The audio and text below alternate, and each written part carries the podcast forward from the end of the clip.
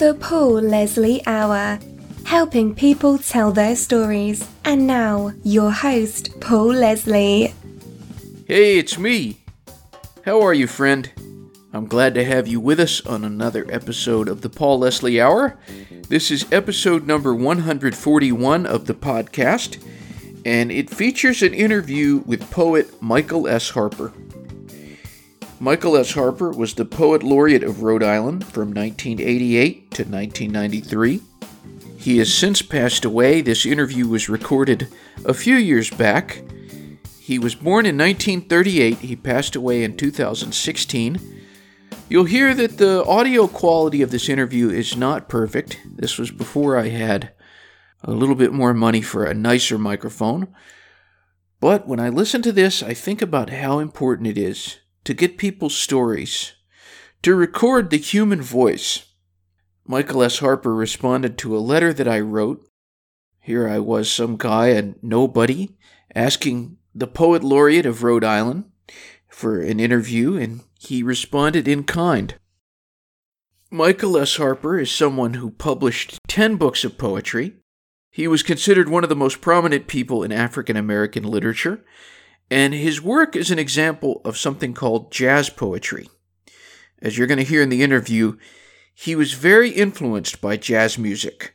He was a lover of John Coltrane.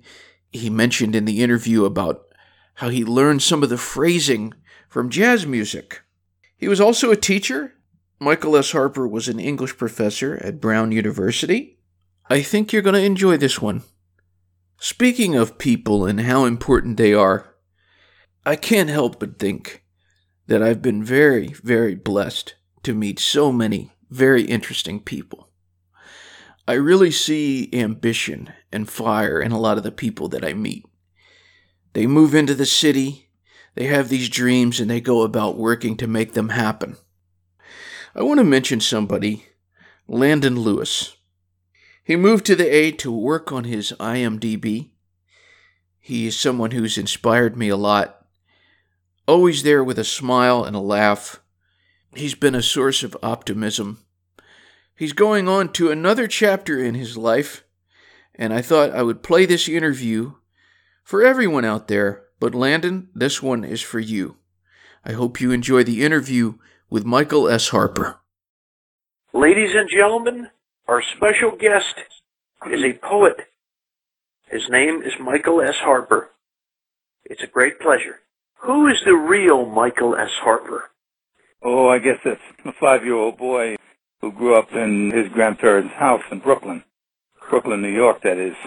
And when I think about my childhood, I think about the house I was born in, the same place that my mother was born in, Brooklyn, New York. And what was life like growing up in Brooklyn? World War II. I was born in 1938, so when I got to a certain kind of consciousness, it was probably somewhere between my brother's birthday and my sister's birthday. My brother was born in 41 and my sister was born in 43. And I was the oldest and I was responsible for both of them because my grandmother, who was living with us, had a series of strokes and she finally died in 1947. Did you enjoy reading as a young person? Well, I was taught to read by my mother before I went to school. And the first book I remember, A Thousand and One Nights the story of Scheherazade. In fact, I used to call my sister, who's five years younger than me, I used to call her Scheherazade. So that's where it comes from. What about early examples of writing? Early examples of writing. Well, I went to kindergarten. You can imagine what kindergarten was like when I could already read. This gave me a terrific advantage in, in one way or another. And I guess when you when you're taught by you by either one of your parents, they become your first teacher other than going to class, going back and forth, I don't remember kindergarten being traumatic in any way. And I think it's because of preparation. I hmm. wasn't surprised that they were expecting me to do things. And of course, when World War II was in operation, the whole ambiance was full of people in uniforms and all that sort of thing.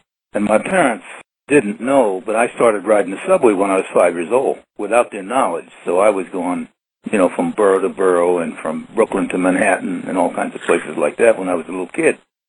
When you were doing this on the subway, were you afraid? I mean, or were you just totally confident? No, I never had a never had any fear. And one of the things is is that during that period of time, if you stopped anybody, let's say if you were lost, if you stopped anybody who was an adult, it might be a policeman, it might not.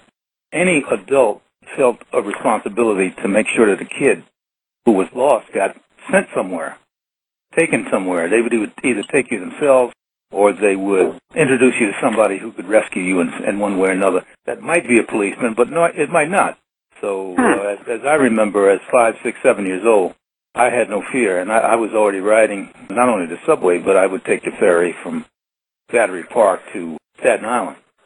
And what were you doing? I was on an adventure. I left my brother at home because my brother would have got me caught. He was three years younger and much more venturesome than me, but I was venturesome enough, you know, riding around on subways and ferries and so on without anybody's when it, without anybody's knowledge. That was adventure for me, plenty. That's fascinating. How did you discover poetry? Well, I guess I was read to a lot when I was a child. Either my grandmother read to me or my parents. My father didn't read too much because he was working two jobs. He was working in the post office and he was also going to law school. Mostly my mother and my grandmother who read to me, and I've never recovered from it. Actually, I mean, I you know I don't think anything is uh, more heartwarming, anything more transcendent than somebody who you care about reading to you. So I was read to as a child. And of course, since I was the first grandson in the family, everybody read to me. My aunts read to me, you know, my relatives. All of these people were adults. When did you begin to identify yourself as a poet? Oh, I don't think that was certainly that was after high school. I would think. I mean, it was it wasn't so much that I wasn't interested in poetry or I wasn't interested in reading and writing, but the business of having a vocation like writing poetry that didn't come until I had been, first of all, been moved or moved with a family to Los Angeles, which I did when I was 13, 1951. And pretty much junior high school and college were kind of like a blur. What I mean by blur is that I guess that I always had in the back of my mind returning to my original place of origin. And as, and as I used to say to people, you know, when they used to ask me provocative questions, I would say, well, I lost my first neighborhood. First neighborhood, of course, was Brooklyn. And I guess that, that was a kind of euphemism, maybe. I didn't spell out what losing one's neighborhood was about. I just knew I'd lost it. Could you pick any one poet who has been the greatest influence on your work? Greatest influence on my work. As I think now, probably the romantic poets, beginning with Keats. That was probably my most, my greatest influence. And of course, I didn't read poetry systematically like they do now. I mean, you were free to read anywhere you wanted to in any period. And I knew enough about poetry and the English. I mean, I knew that the, the English were, for example, not Americans. I made that distinction.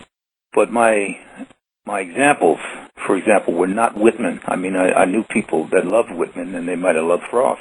But I think my first real immersion were with the Romantics. I would say Keats, probably. If you could put it into words, what is it that you like most about poetry? Well, I think line length, lineation, the way in which you break a line on a page or on a, perhaps in your head, or, you know, I mean, I was, I seem to be sensitive to that. I don't know why my mother wants to stay here for. This old world ain't been no friend to her. Now that's a perfect couplet. You know, I can remember being sung to as a little boy by my grandmother, whose favorite song was Sometimes I Feel Like a Motherless Child. I don't know why this was so, but that's just something she sung to me, and she often often hummed it. So I therefore knew and probably associated the kinds of tunes that I heard, the melodies that I heard. And uh, I came from a musical family. You know, people were always singing. My mother was certainly always singing, and my grandmother as well. Well, if at any point you feel like breaking into poem, we encourage that. okay, all right. Let me uh, let me see what I'd like to read to you. I've edited a lot of books in my career, and I sometimes read poems either to myself or to a class or or whatever. I'm going to choose this one. It's called Nightmare Begins Responsibility. It is a kind of meditation. When I get to the end of it, I'll read it twice so you can follow. So Nightmare Begins Responsibility. And I'll say that W.B. Yeats, who's one of my favorite poets, used to say in a poem called Responsibilities, in dream begin responsibilities. And since I was a kid, oftentimes influenced by my elders, this probably stuck with me. Anyway, nightmare begins responsibility. I place these numb wrists to the pain, watching white uniforms whisk over him in the tube-kept prison. Fear what they will do and experiment. Watch my gloved, stick-shifting, gasoline hands breathe. Boxcar inflammation, please. Infirmary tubes, distrusting white pink, mending paper-thin, silken end hairs. Distrusting tubes shrunk in his trunk skin cap shaven head. In thighs, distrusting white hands picking baboon light. On this son who will not make his second night of this ward-strewn intensive air pocket, where his father's asthmatic hymns of night train trained and gone. His mother can only know that he has flown up into essential calm, unseen corridor, going boxguard home, mama sweet son child, gone downtown into research testing warehouse battery acid, mama son done gone. Me telling her another train tonight, no music, no breaststroke heartbeat in my infinite distrust of them. And of my distrusting self, white doctor who breathed for him all night. Say it for two sons gone, say nightmare, say it loud, pain-breaking heart madness. Nightmare begins responsibility. And of my distrusting self, white doctor who breathed for him all night. Say it for two sons gone, say nightmare, say it loud. Pain-breaking heart madness. Nightmare begins responsibility. Wow. Our special guest is Michael S. Harper. He just did a poem for us. I wanted to talk a little bit about John Coltrane. Tell us about meeting him and his influence on your life. Well, I've uh, heard Coltrane play in live. That is to say, you know, in nightclubs or in concerts or whatever. I would say hundreds of times. The poem that I would say was probably an anthem to me is a poem called Here Where Coltrane Is. This is how the poem goes. Soul and race are private dominions, memories and modal songs, a tenor blossoming, which would paint suffering a clear color, but is not in this Victorian house, without oil, in zero degree weather, and a 40 mile an hour wind. It is all a well-knit family, a love supreme. Oak leaves pile up on walkway and steps, Catholic as apples, in a special mist of clear white children who love my children. I play Alabama on a warped record player, skipping the scratches on your faces, over the fibrous conical hairs of plastic, under the wooden floors. Dreaming on a train from New York to Philly, you hand out six notes which become an anthem to our memories of you. Oak, birch, maple, apple, cocoa, rubber. For this reason, Martin is dead. For this reason, Malcolm is dead. For this reason, Coltrane is dead. In the eyes of my first son are the browns of these men and their music. Thank you very much for doing that uh, performance. For all the listeners out there, what do you think jazz music has in common with poetry? There's a kind of syncretism. That's an important word to say. There's a syncretism, and there's something that's shared with the human voice. If one, for example, a saxophone is the perfect instrument for a saxophone, of course, is the human voice. It has the same timbre, the same possibilities, the same range. Even though I'm not a musician, I did play piano when I was young, took piano lessons. I knew that my love for the saxophone, the sound of it, was something that made an, an impact on me, you know, when I was in my childhood. And of course, I, I listened to an, an awful lot of music, big band music. My parents loved big band music. They had a record collection. I heard a lot of live music when I was older, high school. But the most important thing is there's a symmetry between how one would write a poem, recite it, and how one would play a song or an instrument. Now later on, I became involved and interested in sonics, S-O-N-I-C-S, which is to say the sound that an instrument makes. And all kinds of instruments make sounds, but the one that was most conducive to me, given my range, was a saxophone. Now you would think that I would play one, but I was more concerned about how it sounded than anything else, and I don't know why I, I didn't become a musician. I guess because probably couldn't have been as good as I needed to be, given all of the great musicians and all the great music that I heard from the time I was a boy until I was in my early 20s.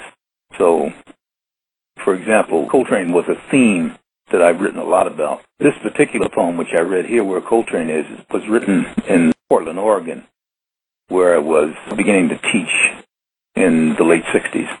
So geography and locale meant a lot to me. I mean, if I was in San Francisco, that was one thing. If I was in Portland, it was another. If I was in Champaign, Urbana, that was another. The location of where it was at the time, oftentimes, was simulated into whatever I was likely to write or think about. What is the thing that gets your creative juices going the most? Well, it could be a song. That is to say, it could be something that I've heard either on the radio in my own. I could be transported, taken to a place that I wouldn't ordinarily go. If I heard a song, for example, Alabama, which is a dirge, and it was about the four black kids that were blown up in an Alabama church, and I can remember hearing that live. Alabama, when, when I didn't even know what the name of it was. Later on, it became connected with these girls who blown up, who were blown up in a church. I think it was September 1963. But whatever musicians did in terms of express themselves was something that made an impact on me, particularly since I listened to so much live music. If Coltrane came to town, let's say in San Francisco, and he played for two weeks, there would not be a single part of his engagement that I would miss. I'd hear every single set that he played night after night, and even matinees. Matinees would come, let's say, on Sunday afternoon. I'd hear every session that he played, and if he appeared on television, I'd, I'd, I'd probably see that presentation. I remember when Ralph Gleason, who was a local critic in San Francisco where I was living at the time, he invited Coltrane to one of his programs, and I listened to it. And then later on, we had a correspondence because I had written poems about musicians, and he always cautioned me. He would say, well, you know, you should worry about the, copyright of such and such, of who sang what, or whatever. Now, critics are always worried about attribution, but if you're an artist, you're not very much concerned about attribution. You just write what comes to you. So even though I realized later on that I was preempting, that is to say, locating myself right in, let's say, a melody that had been sung by someone else, attribution was not a problem at least in my head. I wasn't stealing from them or borrowing from them. I was just registering what had come my way. Interesting. What is your biggest hope? My biggest hope. You know, I've been teaching for 40 years at the Brown University, and, and even before then, before I even got to Brown, so I've been teaching a long time. And uh, I guess my greatest hope is to continue to teach and to continue to create there is a kind of symbiosis between those two.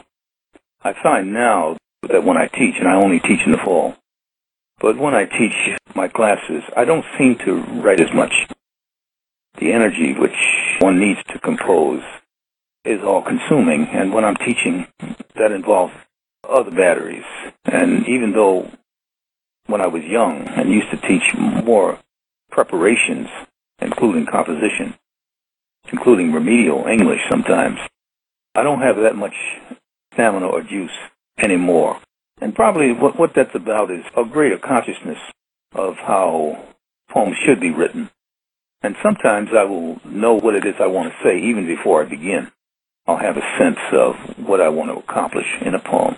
Sometimes it will fall into a certain pattern. Let's say I'm writing a, a series of poems in couplets, and then I'll, I'll do that for sometimes years, trying to find out what is it that I'm trying to get to. Am I trying to mimic, let's say, a heroic couplet? Well, a heroic couplet, I learned about heroic couplets when I was studying literature in high school and college. So I don't want to be an Alexander Pope. He's been dead for centuries. But at the same time, I realize what it is that other artists, other poets have contributed to what we'll call aesthetic.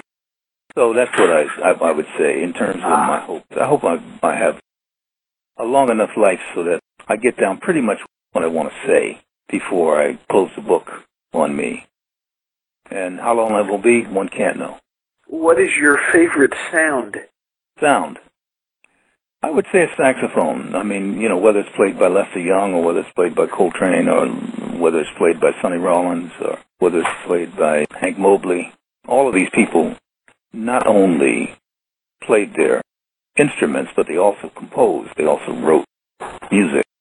And this music has gotten incorporated into my lexicon. For example, a, a Mobley wrote a tune called high mode. If I were to think about how that tune was composed, uh, you know, I, memory is, is first of all with me always. And even though I'm not a, a musician, the tune itself, how it's composed and when, it's important. Are there any dreams you have yet to realize that haven't come to fruition yet? There was a time in my development when a whole book would come to me I would know what the theme was, and sometimes I would hope that I had enough time. I ran a, a literary program, graduate program, for about nine and a half years, and it affected my production. And I oftentimes postponed things that I wanted to do until later. Also, I did a lot of collaboration with musicians in concert, in tours over the years. I might want to do that again. I might want to go back. Maybe, maybe retirement for me would be having a group of musicians and recording things that I wanted to do and haven't done before. Maybe I'd want to do that. What is the best thing about being Michael S. Harper? The best thing? I've had a lot of luck in my life. For example, when I first was offered the job at Brown University, I had to leave my favorite town, San Francisco, in order to take the job. And I thought I'd be here for a year or two and then I'd move on. Well, of course, that isn't what happened. I've been here since 1970. Maybe it's my destiny. Maybe it wasn't where I was supposed to be. Maybe I'm back on the East Coast where I began. I started out on the East Coast and I lived in San Francisco a long time. Would I go back there? I doubt it. Now, would I visit? Of course. But would I permanently go back? I don't think so. As Epictetus used to say, geography is fate. Where it is that you grow up and where it is you live has a certain kind of fate. I guess I believe that. That's interesting. Well, my last question for anyone who's listening to this interview, wherever they are, whenever they hear it, what are your parting words for them? My parting words are in a, a refrain, which I wrote years ago about Bessie Smith, Last Affair. So I'll read it. called Last Affair, Bessie's Blues Song, and it's a ballad. The first word of the poem is the severing from the arm that is to say, Bessie Smith's arm, from the torso of her body. The word is disarticulated, which sounds like a medical term, and it is a medical term. Last affair, Bessie's blues song. Disarticulated arm torn out. Large veins cross her shoulder intact. Her tourniquet, her blood, in all white big bands. Can't you see what love and heartache's done to me? I'm not the same as I used to be. This is my last affair. Mail truck or parked car in the fast lane. Afloat at 43 on a Mississippi road. 200 pound muscle on her ham bone. Another nigger dead for noon. Can't you see what love and heartache's done to me? I'm not the same as I used to be. This is my last affair. $50 record cut the vein in her neck fool about her money told her black train wreck. White breast missed her funeral in the same stacked deck. Can't you see what love and heartache's done to me? I'm not the same as I used to be. This is my last affair. Loved a little blackbird heard she could sing. Martha in her vineyard, Tessel in her spring. Bessie had a bad mouth. Bessie had a bad mouth. Made my chimes ring. Can't you see what love and heartache's done to me? I'm not the same as I used to be. This is my last affair. So just to follow up on Ralph Gleason, Gleason wrote to me and said, this particular refrain that you're singing is very close to the way in which Billie Holiday recorded this particular song. And I said, well, you know, the words have changed, but the significance is pretty much the same. And of course, Billie Holiday did not copyright her singing the song. Bessie Smith did. And what's the relationship between the two? Well, they're both singers. They're both um, artists. Can't you see what love and heartache's done to me? I'm not the same as I used to be. This is my last affair. I think that's a pretty good refrain. I think so. Well, thank you very, very much for this interview. Well, thanks for asking, and hope to talk to you again. The Paul Leslie Hour is hosted, produced, and written by Paul Leslie for Lifestyles Entertainment and Media. The Paul Leslie theme song composed, recorded, and produced by Jeff Pike. Outro music composed, recorded, and produced by John Goodwin, originally appearing in the short film Malukas and Vulnerable Jelly Things. Please consider subscribing to the Paul Leslie Hour, and if you like us, give us a review. It'll help other people to find this content. All past interviews are also available on YouTube. For more information, you can visit thepaulleslie.com and be sure to follow us on Facebook, Instagram, and Twitter at The Paul Leslie. Thanks for listening. Be good.